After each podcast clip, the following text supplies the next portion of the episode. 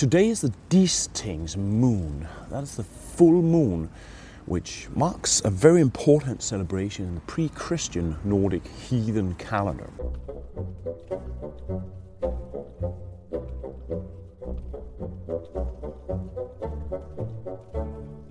I'll talk about the Disting in this uh, video, which is that kind of heathen holiday. It was probably a celebration of uh, specific spring goddesses, probably with uh, relation to a cult of fertility.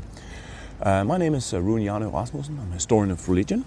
You can look for me on Patreon and uh, give me a monthly donation for my to support my ongoing work with renewing our knowledge of Nordic history and religion with um, the uh, latest tra- trends in anthropology.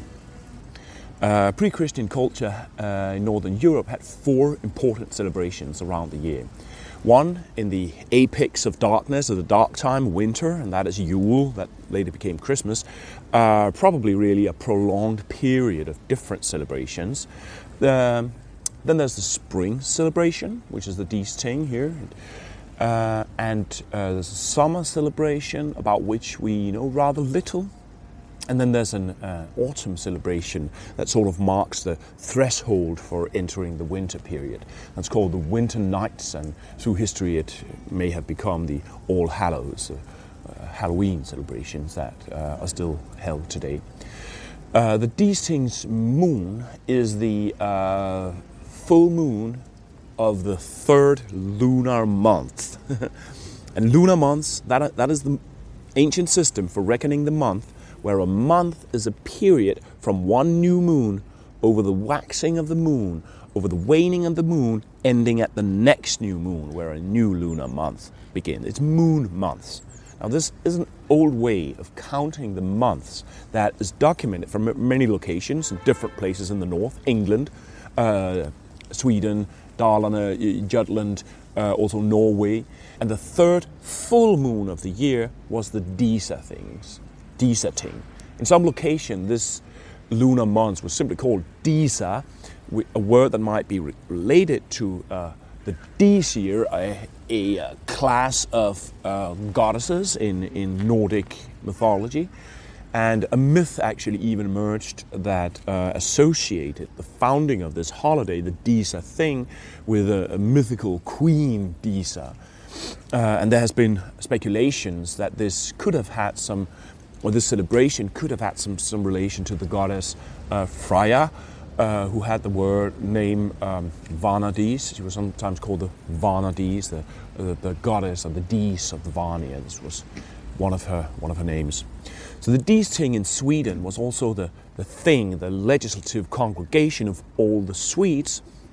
And in the heathen times, this day was celebrated in a particular, with these particular particularly grand sacrificial feasts held every eight years. Now, this was reported by a German chronicler, Adam of Bremen, and his account is, is not historically precise. he talks about a temple of pure gold surrounded by mountains, and uh, there ain't no mountains around Uppsala, and uh, I lived there, and a temple of solid gold. I don't know. Um, but he also mentions um, uh, three deities uh, and where we seem to recognize aspects of his account. You know? Thor is associated with thunder, Odin with war, uh, Frey with sexuality. Um, they give libations to Thor for good harvest, to Odin for war, and they ask Frey to bless weddings. Now, at these particular uh, thing celebrations that were held every eight years, the proceedings would go on for nine days with feast meals and sacrifices every day. Um, so, and in this, these heathen octannual celebrations, sacrifices were made of nine males of every species, including humans, at the temple uh, in Uppsala. These um, sacrifices were hung in a grove nearby. Uh, that was, according to Adam, sacralized by their decomposition. Uh, and this is actually not unrealistic. We know uh, from other cultures the idea that decomposing sacrifices are perceived as uh, sacralizing. Uh, there was also a particularly sacred tree and a well used for sacrifices. Now, the celebrations may have had uh, erotic or sexual aspects. Uh, like we saw in the, in the, last video, this is actually, or seems to have been a theme in spring folklore. Uh, and Adam of Bremen, he, he finds the liturgical songs so numerous and repulsive that he preferred to uh, leave the matter in, in silence. Uh, also, the Danish chronicler Saxo uh, Grammaticus uh, describes nauseating, unmanly ritual dancing in religious occasions in Uppsala.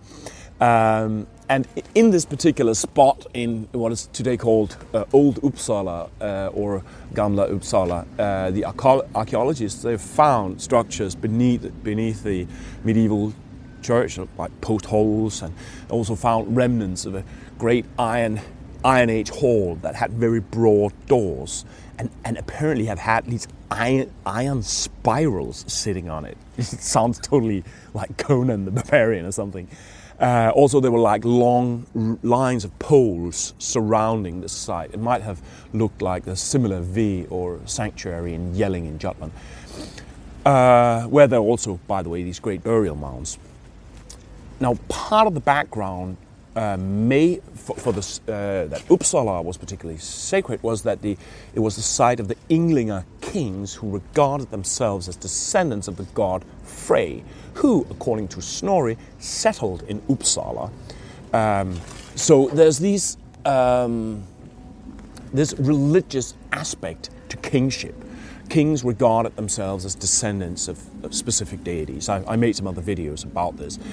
Uh, also, when Christianity came, then they, uh, the Swedes uh, constructed a saint, Saint Eric, who had some different, uh, different similarities with uh, Frey.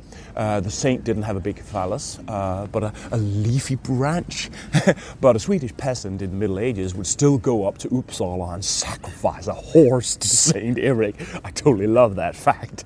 Um, and with the implementation of, of Christianity, this, uh, this holiday here, the Disting, was actually moved ahead in the year and defined with a Christian holiday, the Candlemas, on February 2nd, which happened to be very close to the Irish uh, St. Bridget sort of Imbolc complex.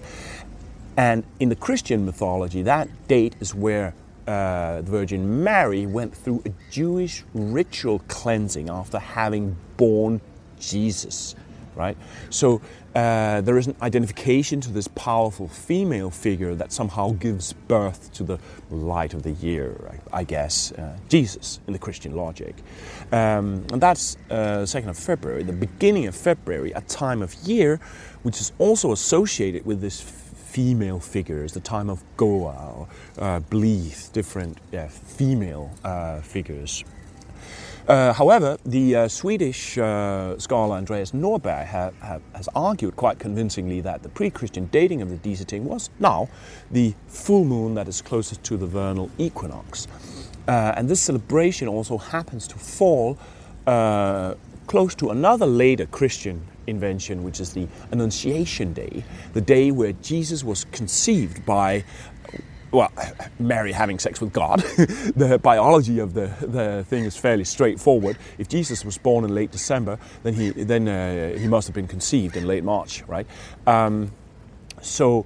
Uh, also, the, the Christian practices, they, they uh, that or the folkloric practices, they, they have some particularities. The Annunciation changes its name in Scandinavia, like I, I mentioned in another video, from being the day of Our Lady, it becomes the day of the Spring Lady. Uh, and there are symbol- symbolisms linked to this day that uh, seem to hint at some kind of marriage between heaven and earth somehow. Uh, not only in the Christian perspective, where you have Mary having sex with God, uh, but also through other layers of the folk- folklore. It's, it's sort of a theme throughout spring. For instance, from the English, we have this very beautiful prayer that has been uh, preserved as a blessing for the plow in the spring. And it goes, Erce, Erce, Erce, Mother Earth, may the Almighty Lord grant you the fields to in- increase and flourish, fields fruitful and healthy, shining harvests of, shaft of shafts of millet, broad harvests of barley, Hail to thee, earth, mother of men. Bring forth now in God's embrace, filled with good for the use of men. Uh, note how the harvest is the fruit of a sexual union between heaven and earth. It is as if this gender or sexual tension is very fundamental to how, how the well functioning world produces what human, uh, humans need to live. And I think that kind of logic may have been somewhere at the uh, foundation of this Disa goddess celebration that Adam found too obscene to even tell us about. Um, and when you look at the uh, Scandinavian folklore, you also get this image of these gendered months that are somehow in relation to each other and that, that perhaps conceives and gives birth to the things that humans need to exist. Uh, and um, on, on, the Scandinavian material specifically, there's a, a, number of scholars have associated this marriage of heaven and earth uh, with uh, the, the gods Thor and Sif like possibly representing a sky deity and some sort of earth harvest-like goddess whose marriage produces the sustenance of human beings. Uh, and particularly in relation to this time of year, it's also worth noting that this time of, of, of year where a, so, a, solar or a lunar month, whatever, uh, has been called Thor month. Uh, there are the Thursdays of Thor, these weird holidays that sort of play with the idea of light coming and agents throwing stones and water to break the winter or sticking a staff in the earth to, to break the power of winter. Uh, and there's also some erotic suggestion in the uh, relation to the arrival of a crane for some reason at this time in southern Scandinavia, and in fact in all the the Baltic area.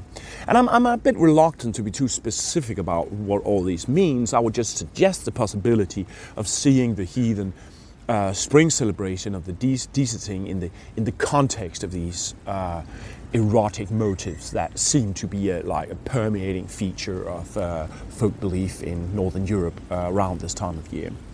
Yes, thank you very much. You can follow me on uh, YouTube, Facebook and uh, also a bit on, on Instagram. And uh, as mentioned, you can also Patreon support me if, uh, if you're interested in the work I do and want to support me continue making it.